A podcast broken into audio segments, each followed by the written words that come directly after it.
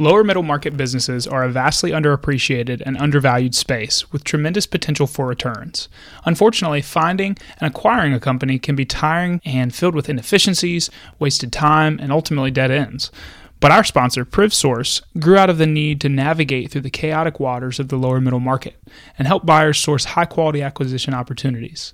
PrivSource provides a fully vetted M&A deal platform with hundreds of live engagements thus far.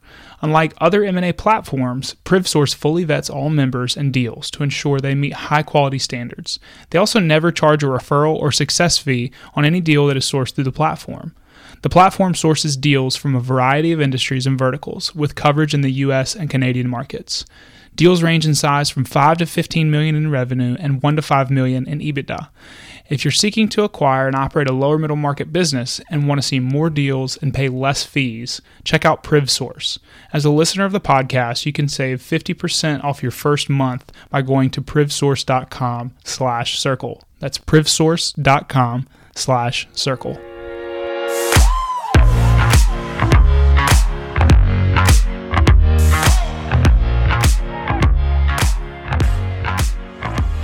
Dan, welcome to the Circle of Competence podcast. Thanks for joining us today. Yeah, my pleasure. Thanks for having me on. Absolutely. Well, why don't we why don't we level set and maybe take two or three minutes and give the give your background to the audience so they have a little bit of context about who you are, what you've done, and we'll jump into the, into the questions after that. Yeah, sure. Um, so I'm an entrepreneur uh, and investor based in New York City. Uh, I've been working in startups uh, in New York for little over 10 years now. Um, started out working in some early stage companies, joined a firm called Prehype, uh, which is one of the early venture studios in New York City, uh, which has built businesses uh, like uh, BarkBox, for example, which is about to go public through SPAC.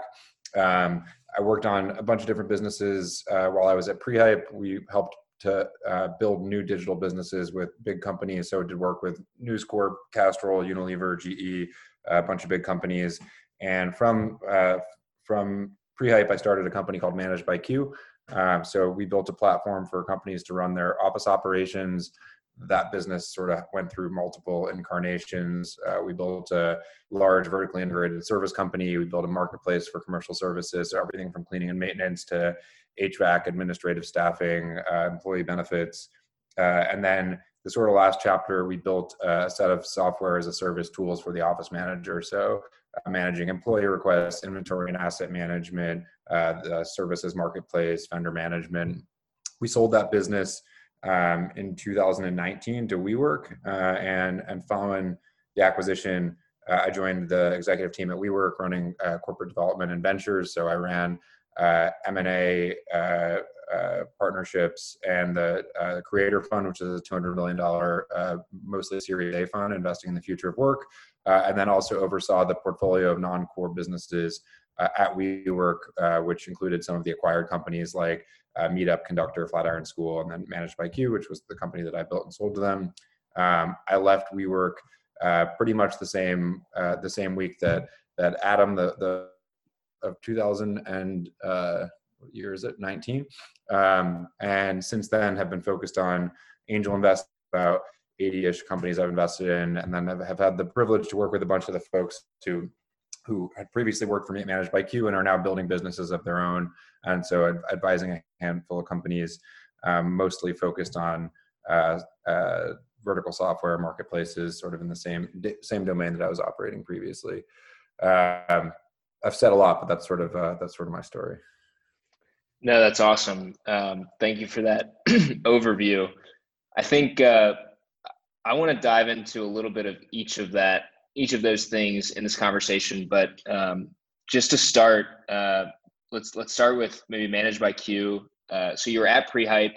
I think uh, I saw that you were an entrepreneur in residence there, and then I'd love to hear about how the idea came to you, and then kind of where it went from idea to actual like building a company.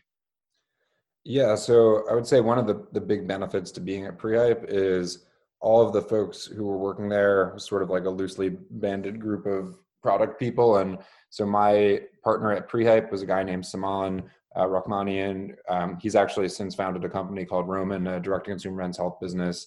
Um, so he was uh, my partner at Prehype, and actually was was the guy who brought me on and and helped me work on the first couple projects, sort of under his tutelage at Prehype. And really, the genesis for Managed by Q was centered around the need for uh, a new management company for his uh, for his apartment building, which was sort of like a small scale condo building in uh, in Carroll Gardens. Um, I had just moved into a low income co op in South Williamsburg, um, and we both were kind of having the same issues with our buildings. Um, and we kind of uh, iterated on what would sort of the ideal state of sort of this uh, futuristic take on property management look like. And that was sort of the first version of Managed by Q. We spent uh, a very miserable six weeks pitching to condo and co-op boards in in Lower Manhattan, which are uh, not a great customer for a number of reasons. Uh, and we we pretty quickly pivoted from from uh, residential, where uh, it really wasn't anyone's problem to solve, um, to commercial, where you had an office manager whose job it was to solve this problem, took pride in their work, and and so we found a much more engaged and excited customer there, and that was sort of the beginning of the story. And then in terms of like how we got it off the ground, um, Saman and I both had design backgrounds. And so really when we were kind of pitching in those early days, uh, everything we were pitching was based on sort of like uh, a design of a prototype of what the product would look like and how it would work and how it was priced. We were really able to sell against sort of just like basically a sales deck. Uh, some people might call it vaporware, uh, but we basically were selling on the promise that you know this service and this product is going to be ready on April 2nd. And so we launched on April 2nd of, of 2014. Um, and we basically gave ourselves six weeks between when we sold the first, I think, 20 or so accounts uh, to when we then said, okay, this is a real thing. We went and onboarded service providers, uh, built the first version of the technology, and literally in six weeks, we went from having nothing to having, you know, our first 20 uh, ish customers up and running. Yeah. So obviously, products evolve and companies evolve how similar to uh, what Managed by Q looked like uh, when you sold it to WeWork did it look like at the very beginning uh, in that first iteration? Yeah, I mean, really different. Um, I mean, I think like at the core was like the problem that we were solving for an office manager, which was like, you know, they just wanted the space to to run itself, and so the like the most um, uh, the sort of smallest unit of value there in the earliest days was actually just like delivering a better service on actually like the cleaning and maintenance of the space. And you know we use technology to improve communication and transparency of pricing and more granular management of the service. But at the end of the day you know uh, we realized pretty quickly that it's a person cleaning an office and that's you know how someone derives value. So i would say that was a piece of it. But as as the business grew we went from being sort of a first party cleaning provider to being a marketplace of various service lines. So you know from just the cleaning to many different services from being the person doing the service to being a market maker of services. And then the last piece was like just pure software. And so we had you know companies using our software in uh, in Japan and all across Europe and, and the Middle East, uh, just to to manage the day-to-day operations, not actually connected to the underlying services. And so I would say we had acquired a French company uh, called Hivy that kind of on, brought on the ticketing capability. So by the very end, um, you know, while there still was cleaning on the platform performed by our partners, the kind of totality of everything that we did to make it easy to run an office was had, had evolved a lot, but really based around this idea of like how do you just make it easy to run an office for, for a workplace team.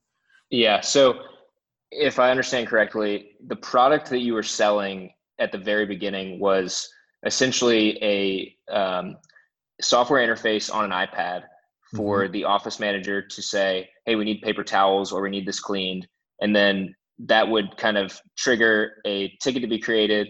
You guys would clean or you would fill the paper towels. And then you started developing the vertically integrated services inside of that. Yeah, I mean, the, the cleaning was typically scheduled, um, but then there were other on demand services in like the very early days, we had like we were mounting an iPad on the wall, and you could like FaceTime your account manager to ask for. It was like very sort of like kitschy, futuristic, and like uh, definitely there were you know moments along the way that I wished I didn't have like literally like hundreds of iPads deployed in various office buildings in Lower Manhattan that had to be like updated and version controlled and whatever. Like it was a whole thing that we didn't really need to be in business of, of managing However, I think early on it really did help our customers to sort of like dream with us the vision for like what does this futuristic office management service look like in a way that like it would have hard to be to get anyone's attention just like entering the market you know to the conversation we were having earlier about acquiring versus starting a business uh, as just another cleaning company which mm-hmm. like to be blunt we were you know like uh, that what if you if you if you asked my customer what they wanted they would have said a cleaner office uh, is, is is pretty much the case well, that may be the case, but um, you know, I've, I've found out about you through this that New York Times article that was talking about not really the software of Managed by Q at all, but the actually like the cleaners themselves who, who are working for you and how you structured the organization. Um, and I really saw that as like a kind of futuristic take on work, especially in the janitorial space. So, like, you're developing the software and then at what point did you come up with the idea or why did you decide like hey let's take this like cleaning business and let's make it into something where like people are getting paid more and here's why it makes sense financially and here's why we think it's a good idea? Yeah so you know we after like the first couple months of being in the business we kind of like uh saw the realities of running a service operation and it really you know this seems obvious now but it's like uh, this isn't like you know uber where you push a button and like a cleaner shows up and there's a lot of bodies on the ground in that in that business just because the service quality always sucks. And like you really have to solve for if you want to deliver the best service to your customer you need the best possible people uh, to do the work. And if you want the best possible people in like a pretty tight labor market uh, you need to really like offer them something uh, different as as an employer. And you know obviously you're constrained in terms of what wages you can provide by what the market's willing to pay but you can get creative about you know what does the whole package of employment look like whether that's through benefits or through career development or through on the job training. Um, and i think like you know a pioneer in this space was starbucks that really like reimagined what the you know the barista was like a cashier at you know prior to like uh, the advent of Starbucks, and so the the blue bottles and every hipster coffee shop, you know, in every city stands on the shoulders of like this reimagining of what that role could be in an organization, um, and a lot of the uh, the work that they have done, uh, and and a lot of the, this was like way back now, but there was a woman named Dervala Hanley who was the head of strategy at Starbucks, and she worked on their stock option program and their program to be able to send their baristas back to school and really thought creatively about what is the product that you're offering to your employees to make it something that's attractive to them um, and differentiated if they're choosing between you know if they're looking at a bunch of job opportunities that all pay uh, you know give or take 25% above minimum wage then like how would you differentiate yourself given sort of the wage constraints? And i and that was like a pretty transformative approach uh, and I, I met her because she used to work for uh, Matt Meeker, who was the founder of BarkBox, uh, the CEO of BarkBox uh, at Meetup. Um, and she introduced me to a woman named Zeynep Ton, who wrote a book called The Good Job Strategy, which, you know, that kind of became our Bible uh, in terms of how we thought about operationalizing uh, good jobs and combining that with operational excellence to actually drive better financial results. And so the whole theory there is if you just provide good jobs and you're not operationally excellent, you're going to go out of business because uh, you're going to run out of money. Um, and if you're operationally excellent but you aren't providing good jobs, you're going to burn through employees, and so uh, you're also going to struggle to compete. And it's really you know the companies that combine those two things. And she's got a bunch of companies that she studied in her book. She did, actually did a case study on us, which is on MIT Sloan's website. Um, but when you combine those two things is where you get really incredible results for for services businesses and, and in retail in particular. So i've read the article so i have like a a little bit of an idea of the differences between what other cleaning companies were offering their employees and what you guys were offering employees and how that made sense financially in the long term. Um, but for our listeners would you mind giving an overview of those differences and then like how that made sense financially yeah, so I mean, I think you have to understand a little bit the um, the cost drivers of of any business to understand sort of why investing in good jobs can or can't make sense in, in that particular business case. So I'll kind of like walk through um, a very dumbed down sort of like operating pro forma of uh, you know a janitorial business. Yeah. so you know on your costs um, besides just like you know the the straight up like hourly labor cost and uh, hourly wage isn't going to change much but it but there's other costs in the business. So you need to uh, recruit cleaners and so you're paying on advertising to recruit recruit cleaners. You need to actually manage the recruitment process which costs you know your internal resources and overhead. You need to then train them you provide them with uniforms and so you're spending a lot of money getting people in the door and getting people productive. Um, and then of course you're making you know a margin on on the wage, but on the and then on the customer side, um, you're paying a lot to acquire customers, um, and every time you lose a customer, that's like you know infinite lifetime earnings from that customer going out the door. And the biggest reason that customers uh, will leave you in a service business is you know the cleaner shows up, the cleaner does a bad job, the cleaner that they like doesn't work there anymore. And so you start to look at sort of like outside of just like the margin on the hourly wage and you think about, well, what are all these other drivers? So if you can pay a little bit more but reduce the turnover, you're spending less to recruit, you're spending less to train, um, you're having customers turn over less frequently. So the lifetime value increases dramatically. Um, then the other piece is in most service businesses, there's opportunity for for upsell or cross sell. And so, you know, in a cleaning business, it might be that they want their carpet shampooed and that's a higher margin job. And you know if they love the cleaner and they have a relationship with them they're going to come to you for that versus go on uh, you know yelp or google or whatever to find someone.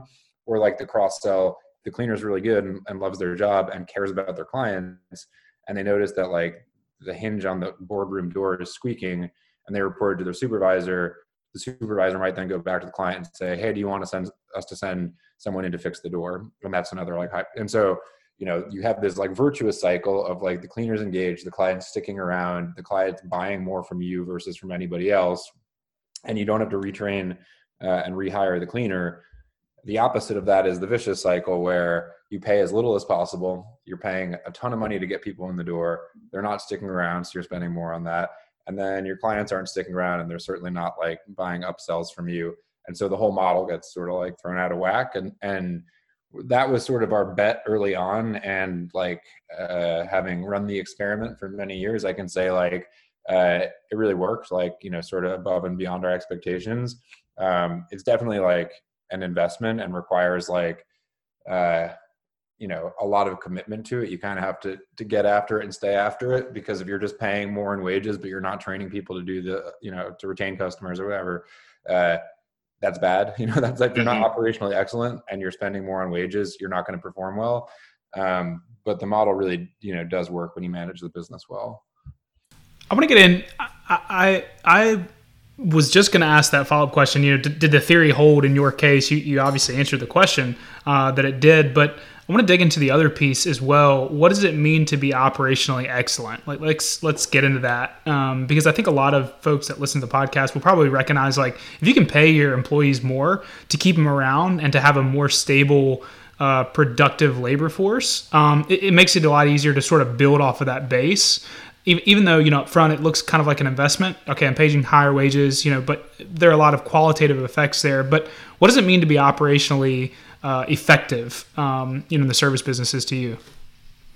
Yeah i mean i think like you know the most basic explanation is like are you consistently delivering at or above the expectations of your stakeholders? And, and i would say stakeholders would include your uh, employees uh, your customers and your investors. And probably that's the right order because uh, if your employees aren't satisfied with you, you know, you're meeting your commitments to them, they're not going to serve your customers well.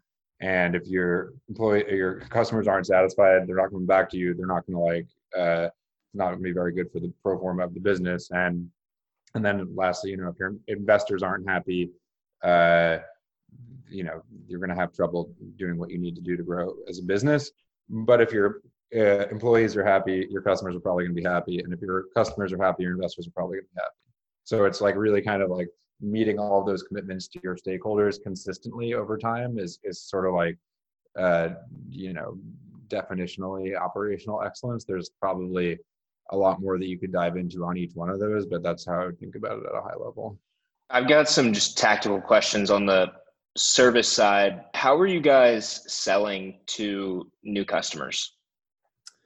Um, we have so I mean we I'll take kind of like um, the business went through like multiple different iterations, and so it, it changed over time. But uh, I would say high level, we had um, a very high performing inside sales operation um, led by a guy named Chris Thompson. Um, and so we had a mix of you know SDRs and account executives, um, SDR setting meetings, AEs, you know closing, um, and then account an account management structure, kind of managing ongoing client relationships. And then we had a really amazing marketing organization uh, led by a woman named Sarah Quirk. And I think you know we had a really clear point of view, which was we knew our customer really well, and we wanted to be the people who you know created community for the office manager. So uh, we would host events. We had an annual office manager appreciation week competition, and we drove a lot of inbound through like really celebrating our customer, and then also providing uh, her. It was usually a woman, but not always. Um, providing her with uh, the tools to do her job better. So um, we really built a really great content repository around you know an office move checklist or how to create the budget for snacks in your office or you know the things that that that person was thinking about to do their job better and making sure that we were always the place that they were turning to when they when they had a need um, uh, and kind of being their trusted partner. And the business ended up more or less being 50-50 inbound and outbound sort of over the life of the business. Really good referral action you know office managers move companies they want to take their vendors with them that type of stuff.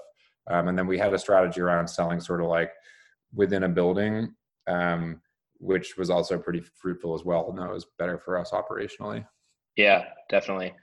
Um, can you walk through like from a deal closing uh, to onboarding a customer and then um, like what it would look like once you have uh, service workers like in the door? Um, yeah, I mean, and so this is like going way back there in time. So, uh, but for the last like um, three or four years of the business, we were fully a marketplace. So our, all of our first party operations were transitioned to partners. So we weren't directly managing it, but um, I mean, typically the way it would work was we would close an account so they could sign up fully online. We had like, you know, a widget to kind of set their schedule and give them an estimate. They would kind of confirm the estimate and the schedule and then um, pick a date to start service. Um, there was you know when we were actually doing the direct service there was some exchange of keys because we needed access to the building. And then yeah there would be like a supervisor who were responsible for a geographic area and sort of a set of accounts. They were responsible for training and onboarding any new service provider to the account but otherwise a service provider would, would own their account and sort of hold it down. They, we had a mobile app that we built for uh, the field workforce that they would use that to check into the account. It was geofenced, so we would know if they were there. We would know if they left. They would have a task list that was designed by the client um, to mark off all the tasks that were completed or indicate if they were not able to complete a task. So pretty high fidelity of, of operational data generated by the tools that we built. I would say in hindsight, some of that was kind of like overbuilding, like it actually wasn't that helpful and maybe was distracting to, to getting the job done. Um, but yeah, that's sort of the the scope of things that we that we built and used to manage the operation. When was you the, say, oh, sorry, go ahead, Benton. Well, I was just gonna, I was just gonna ask, was the vision always to build a marketplace of services, or was it to build sort of a tech-enabled service company? I mean, from the very beginning, the vision was to like solve the problem for the customer, and I don't think we had like too much of an opinion about like how we would get that done. I think over time, we realized I would say the first realization was like we actually needed to tightly control the operations to deliver like the best possible experience. And then as we built all of the software and actually were able to instrument the operations with software, we realized that we could operate somewhere, you know, somewhere between a first party service company and like, you know, a franchisor or, or a, a master contractor by giving the tools to run the business to our third party partners and actually having some amount of visibility into you know their customer communications how they were pricing how the work was being performed. And so we ended up in sort of a hybrid world that gave us the ability to scale aggressively with leveraging existing third party supply but also managing the quality and also managing you know the uh, certain requirements around wages benefits workers compensation making sure that all the things that we had hard learned in our own business we were being followed by our partners and, and we found partners that were excited about doing that so you it, it sounded like you kind of at the very end you guys were sort of giving the software tool to the the office management teams, maybe not so much necessarily being the the first party um, servicer, but at least giving them the tool to solve their problem that they had to, to, you know in terms of just running their office day to day. Yeah, and also we were managing um, the third party service providers, so we were also like working with you know a local cleaning company in Los Angeles or in San Francisco or whatever they were using our software to manage their business. So all the like quoting, invoicing, payments, everything was done on our platform. And so we had the benefit of, you know, helping improve their operational uh, efficiency. And then also the customer got the benefit of everything, you know, functioning on their platform. Did it become exponentially harder to control the service delivery once you brought in partners to perform the services, or was it like not that hard of a transition? Um, you know, actually, like I would say the um, the most unintuitive lesson. We did a really good job for many years running our own service operation, but I think we got like a little bit. Um, uh, we we convinced ourselves that it had to be that way, and when we found the right partners, it was actually way easier to work with people that you know these are like trades professionals. They've been doing it literally for generations. They run really good operations. I think we realized we're good at like you know building software at like the branding and marketing and customer acquisition and customer service and we could help them on that stuff. But when it came to actually like running um, you know an arms and legs operation we had partners who were like right on our nose the whole time who were able to like really deliver against our customer expectations if, if we collaborated with them and i think if we had done anything differently, probably would have done that earlier on versus trying to do everything ourselves in every market. But you yeah. really choose the right partners. And I think like, you know, it also it, it all starts with values because, you know, the way we built our business caring about how our workers were treated, how our customers were treated.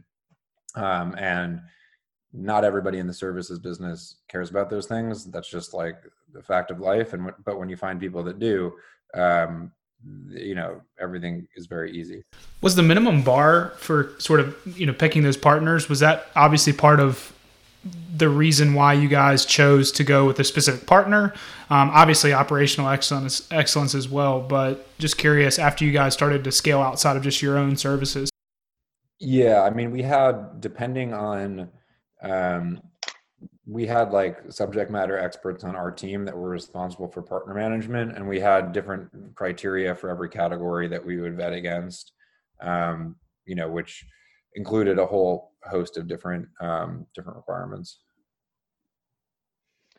Correct me if i'm wrong but it almost sounds like managed by q started out as a software product evolved into a tech enabled service and then evolve back into a pure software product.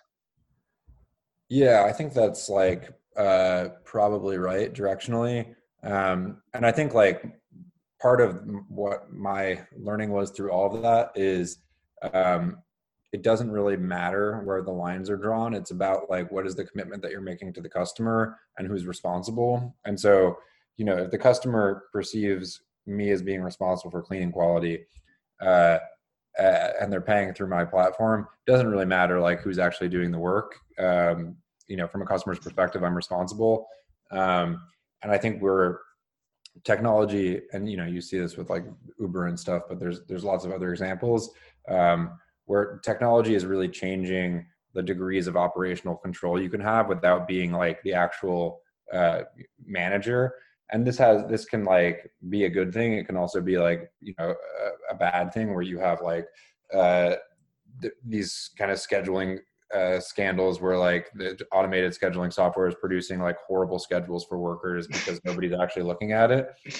That's like the negative effect. I think on the positive side um you know if you're someone if you are a franchisor you have a hell of a lot more control about like what goes on the menu and how things are marketed and whatever using software than you did back you know it's amazing that you know mcdonald's or whoever you know pre the internet were managing the level of consistency and quality across all of those locations without any tech to instrument it. And you can imagine now you know anyone could achieve that uh, level of consistency because like the ability to kind of monitor uh, and perform through technology is is is uh, is pretty crazy. I would love to move into the next phase, um, kind of the last like six months at Managed by Q, and kind of understand that story if you're okay. Um, talking about that, Ben, did you have anything about like the operations of Managed by Q that you wanted to touch on before we moved on? Well, I only actually had a couple couple more questions uh, before we get to sort of the sales process, if you don't mind. Um, I'm just curious how the contracts were structured for the building owners.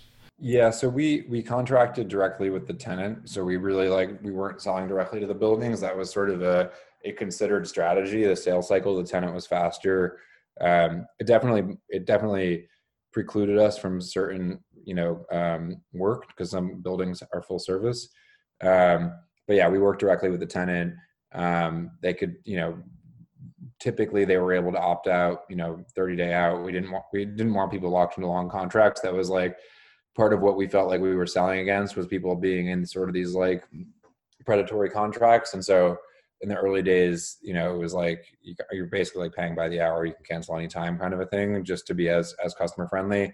That evolved a little bit over time because people you know would prefer to sign a longer contract to get a discount or whatever but um, we contracted directly with the tenant did did you guys ever it sounded like you may have considered selling to more like landlords on a portfolio basis. If if it didn't work out or just didn't seem to be a good fit why i'd be curious why. Yeah um there's an agency problem when you're dealing with like the landlord versus the tenant. And like that is the office manager is responsible for the happiness of the people in the space. And the property manager like really doesn't give a shit unless something like terrible is happening.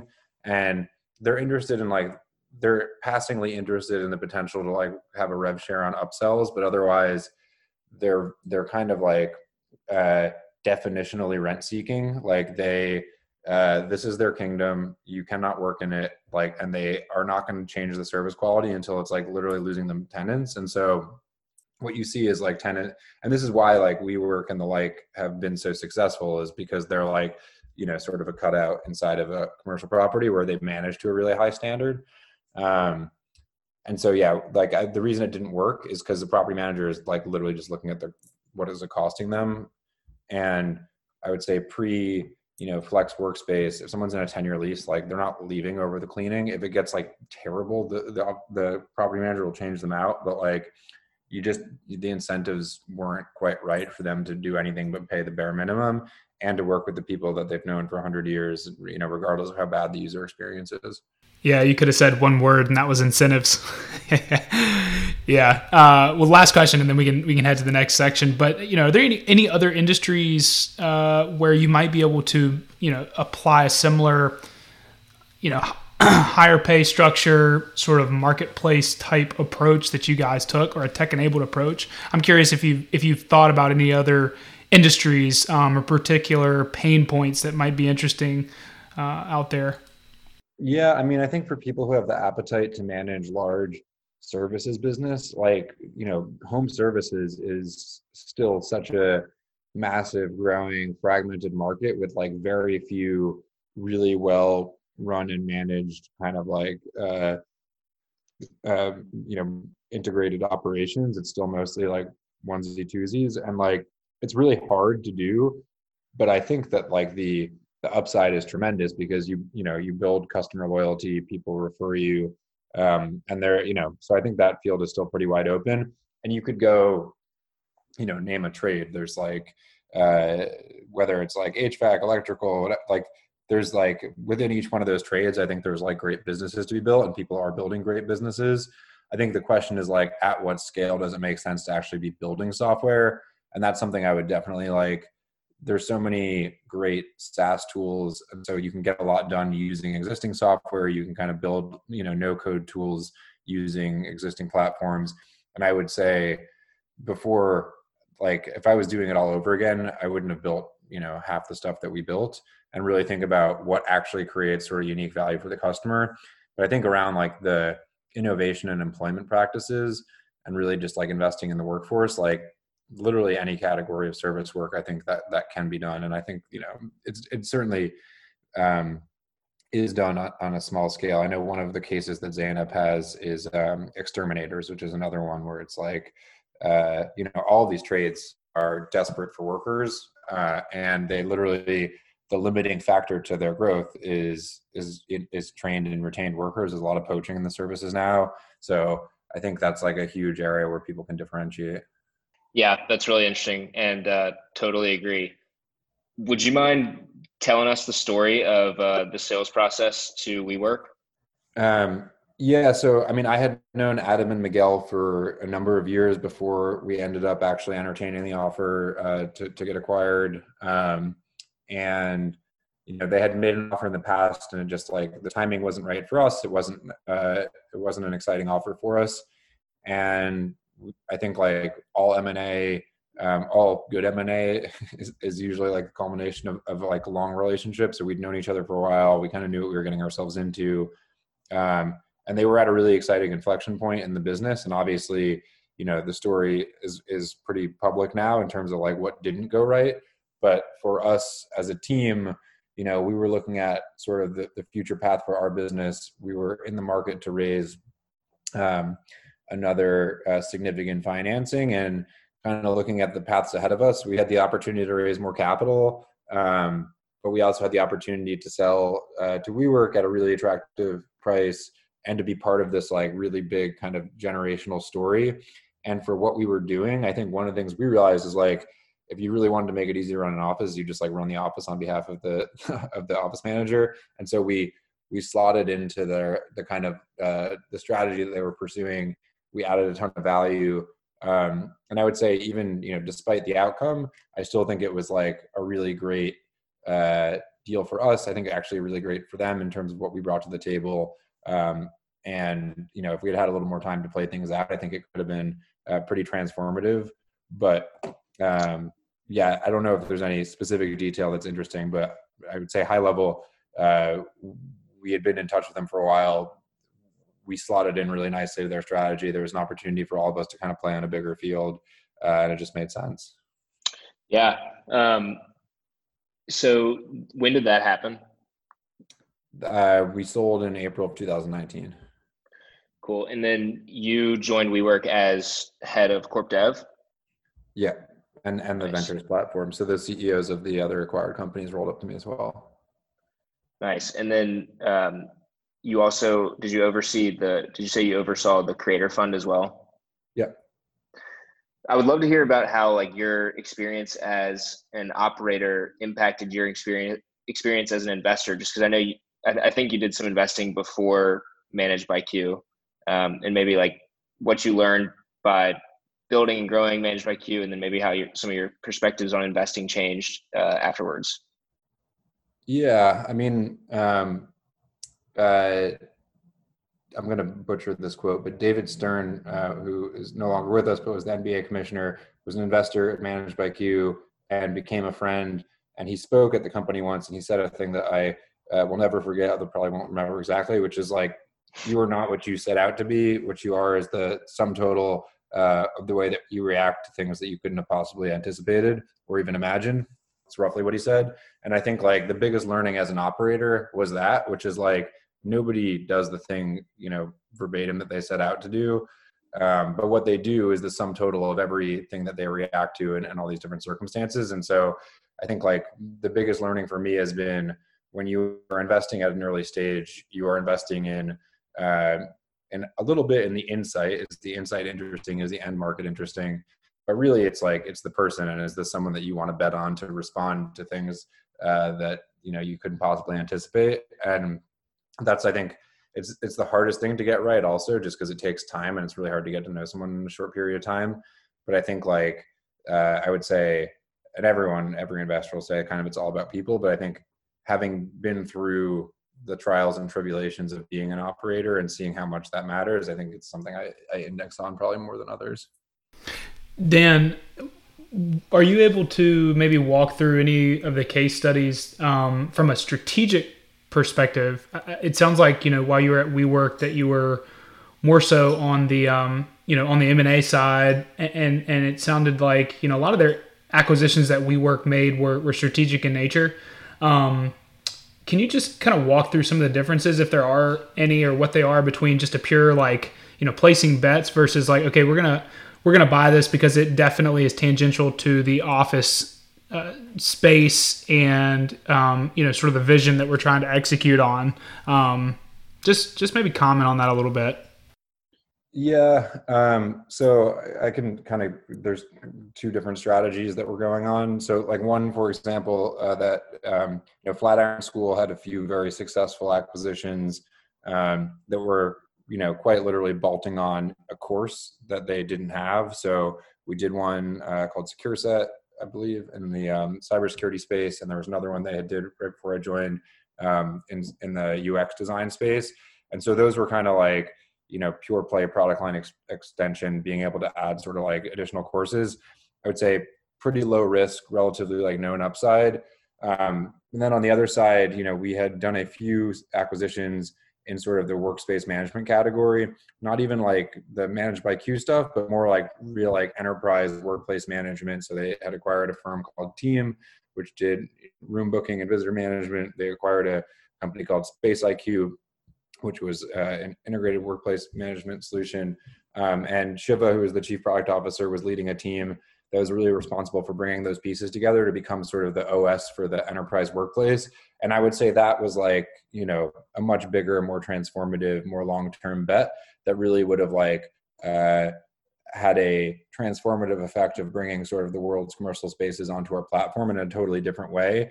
Uh, visitor management and room booking uh, and uh, spatial sensors and really kind of like this you know next generation OS for for the workplace that um, I think we kind of ran out of time to, to execute on pulling all those pieces together but um, the team you know had some some pretty exciting ideas for what they wanted to do there and i think you know it was an example of a more uh, disruptive sort of long shot investment that that could have added significant long term value to the platform. Um, so th- that's sort of like the spread of the types of, of stuff we were working on there.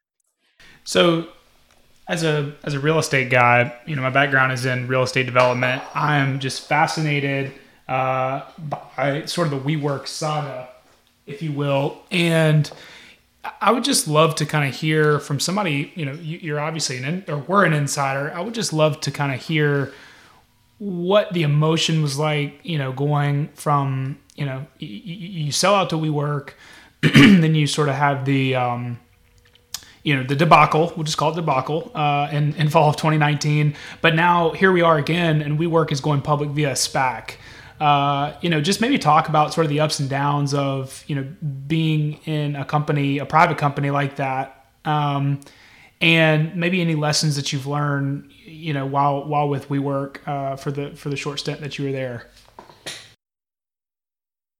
Yes. So, I mean, I think like in terms of like the, the ups and downs, like I think seeing that, you know, the, the new management has sort of uh, gotten gotten their act together and is, is, getting ready to take the company public through, through SPAC, and the SPAC stock is trading well. Like none of that's surprising to me. I think like the thing that I was so sold on about WeWork is WeWork had stronger product market uh, and a stronger brand than basically any business I'd ever worked on or, or, really had seen, and none of that changed through kind of the the troubles as we'll call them. Um, you know, none of that changed, and from a customer's perspective, like you know there were some uh, there were some misses around the edges, but still, WeWork always had the best product in the market. Always had the best brand, um, and really, by and large, always did right by their their customers. And so, it's not surprising to me that they're doing really well now. Obviously, like you know, some right sizing on the valuation, and you know, a little bit of uh, air coming out of the balloon. But you know, it wouldn't surprise me if you know, in the not so distant future, uh, you know, the valuation uh, gets back to sort of some of the crazier numbers from from the last few years. It's not going to happen overnight, but I do think there's there is a massive category defining business to be built there, and, and WeWork is, is sort of the likely winner in my opinion. And obviously, a lot's going to depend on on management decisions going forward. Um, but the foundation is is strong, notwithstanding sort of all the cleanup that had to be done in, in the last year. Um, and yeah, going through it, like yeah, it was like the craziest thing I had ever seen. uh, um, uh, and I think like you know emotions run hot. You see who people really are, um, and I think like you know in those times you just try and operate with with your own personal decorum and integrity and take care of your people. And you know I, as you, you may have seen sort of some of the the stuff that went down with managed by Q on the way out, and I think like I felt really good that I type people and you know we're all still really close. I still work with a lot of them on new businesses, um, and I think you know those are those are the the times that try men's souls. Like you got to really keep your own head on, show up for your people, um, and not kind of get lost in the in in the craziness because I think it it is easy for people to kind of lose their own center and their own compass when so much crazy stuff is going on. No doubt. Well, I mean, from again for for someone who is uh, it was in commercial real estate in the office development world, um, you, you know, there's a lot of questions surrounding sort of the office place post pandemic. Is it going to be a you know on the one side of the continuum. It's everyone's coming back to the office. It's business as usual. Nothing happened. It's just a sort of a, a, a vacation, really, a work from home vacation. And then on the other side, you have people who just think that you know remote work is the future and no one's going back to the office. My opinion is sort of somewhere in between, uh, a, a, hybrid model, maybe a decreased.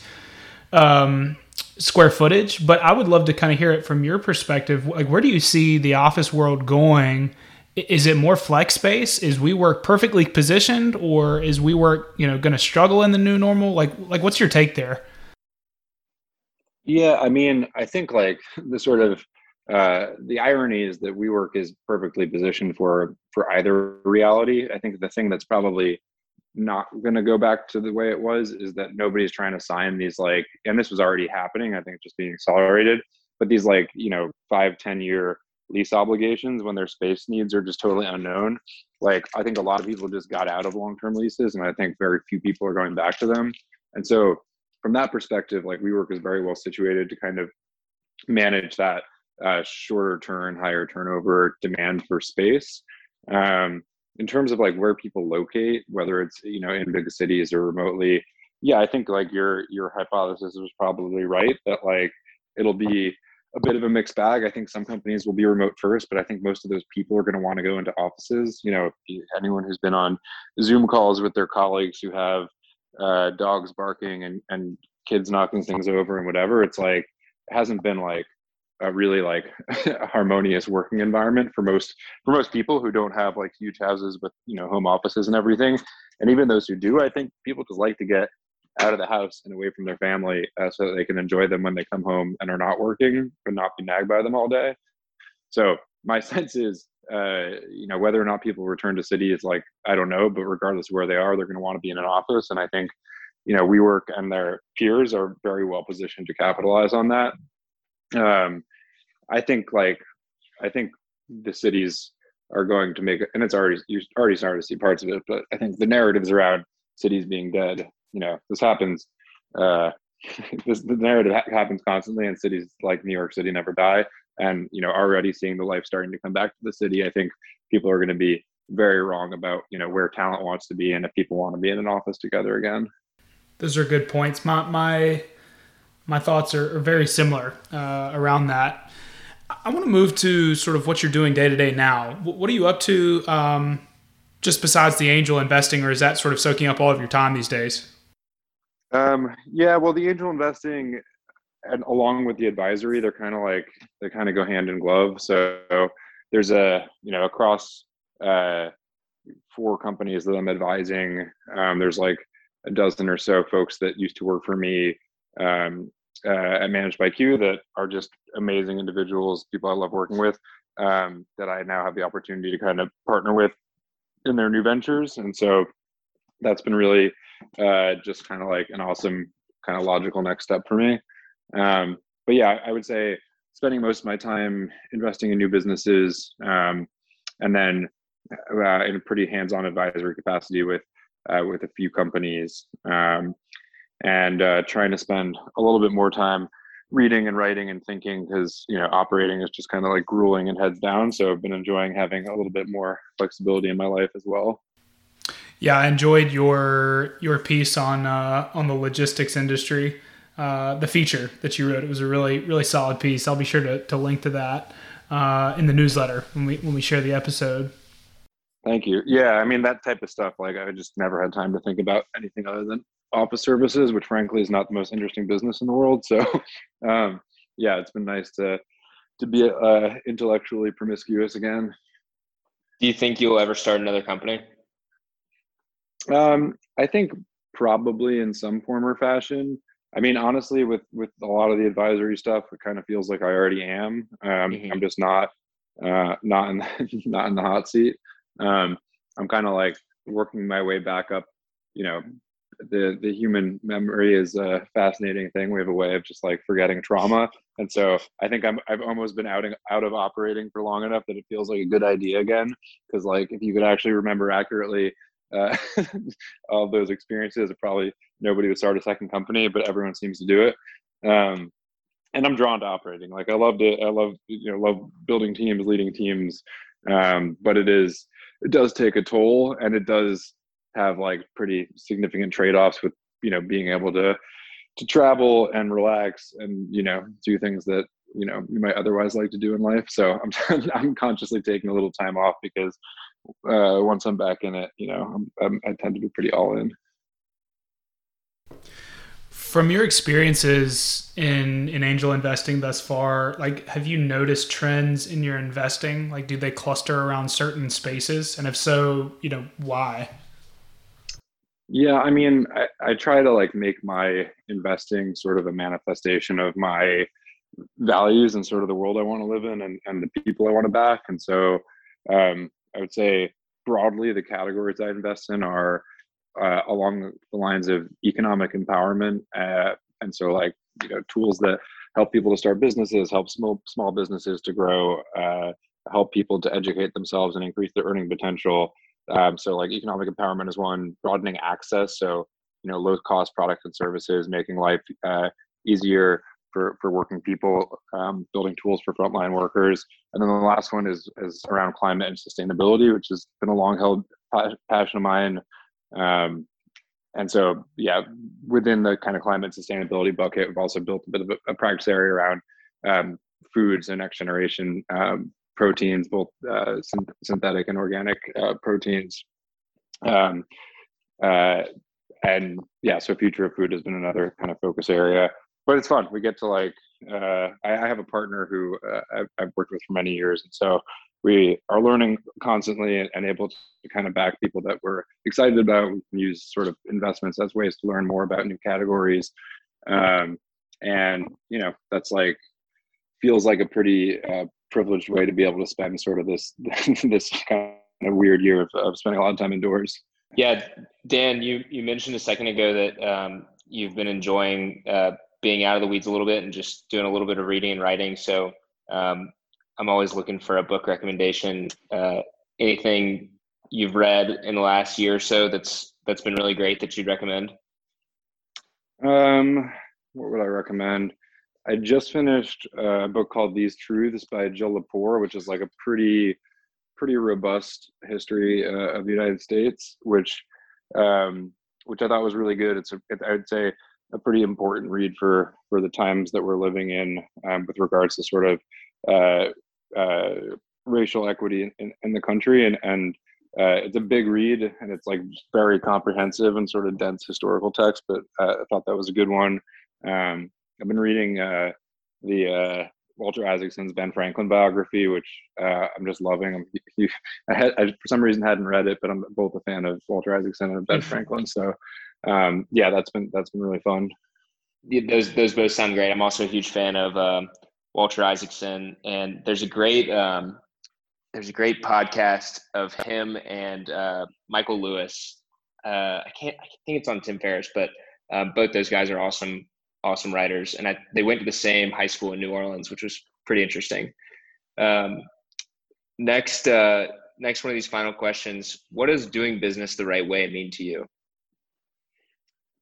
Um, there's a uh, uh, Tim O'Reilly has a, a, a quote that I've has always stuck with me, which is a business is just a context for doing interesting things. Um, and I think like for me, it's just always been about can you align your life and your values to your business and just make business the canvas where you express your values? And when you're doing that and you're doing it with people that you love it's like never feels like work. It's always fun. You do it if they didn't pay you for it. Um, and you know that to me feels like feels like the right way mm-hmm. and then just Final question. Um, are there any personal habits or practices that you're dedicated to that help keep you physically fit or mentally fit or just that you enjoy doing? Um, yeah, I mean, nothing that unique. I try and exercise every day for like at least an hour. Um, I surf a lot, so I've been trying to get to places where I'm able to surf during the pandemic. I was actually living out in Rockaway Beach in New York, which was great. Um, just love being in the water. It's also like the one place I can't have my phone or any connected device, so it sort of serves as like uh, meditation and exercise. Um, and then back in the city, I, I just run because uh, helps me clear my clear my head, and and you know I always feel uh, more confident, more secure, more uh, mentally active when I'm when I've exercised. And pretty much anytime I'm in a bad mood, I realize I just haven't exercised. Um, and then I, I typically write. Um, I did. Uh, actually started the pandemic doing the Artist's Way, which is like a, a pretty famous old book of kind of writing prompts, kind of geared towards creatives. Um, and uh, one of the practices of the artist way is uh, morning pages, which is just kind of writing for uh, I think it's three long form pages every morning, no matter kind of no matter what it is.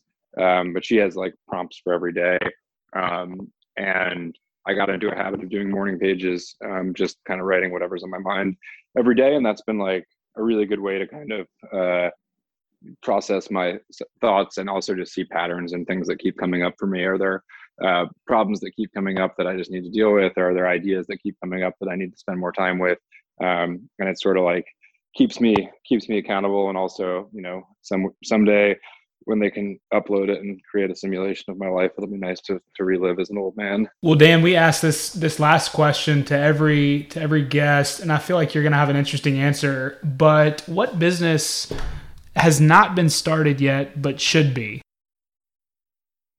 oh it's a good one. I mean i would say a theme that i'm thinking about a lot right now um, this is actually like part of why i was reading the ben franklin book uh, is you know there is a, a tremendous lack of uh, skilled industrial workers in this country. And you know whether it's through an infrastructure uh, investment or through reshoring uh, manufacturing of critical industries um, there's just going to be like this crazy rise in demand for, for skilled uh, industrial workers and you know, welding, HVAC, mechanical, electrical, uh, carpenters, mill workers, people that can do stuff with their hands. Um, and and th- those trades have you know the average worker in those trades is over the age of 45 you know my father's a carpenter. Um, and i think we are we already have a crazy shortage of, of skilled workers.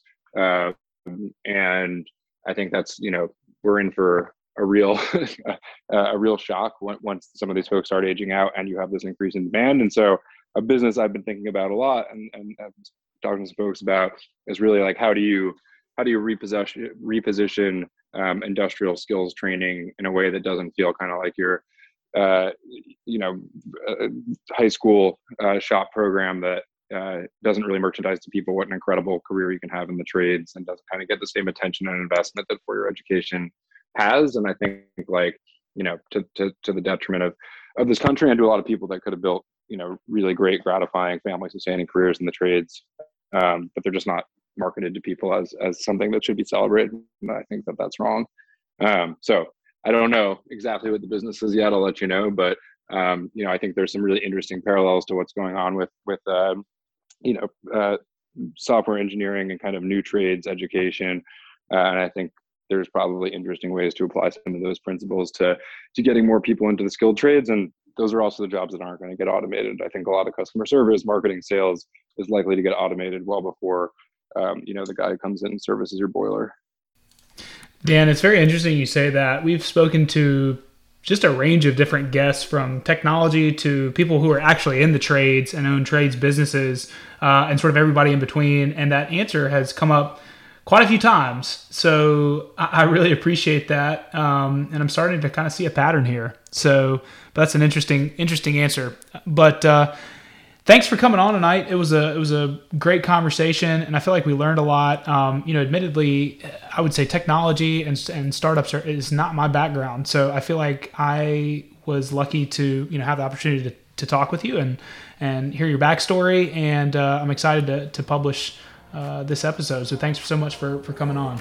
Yeah, thank Yeah, you. This is Benton here again. My pleasure. Thanks, Thanks, so much having me for on. listening to the and, Circle of uh, Competence podcast. Good luck as you To guys find more episodes uh, like this one, ponder your go uh, to ponder your acquisitions. circleofcompetence.co. That's circleofcompetence.co to sign up for my weekly podcast emails, as well as a monthly summary of links to blog posts and articles I liked most from the previous month. Finally, if you enjoyed the show, please leave us a rating on iTunes, which will help more people discover the work we are doing to explore the entrepreneurial investor's journey. Thanks again for listening.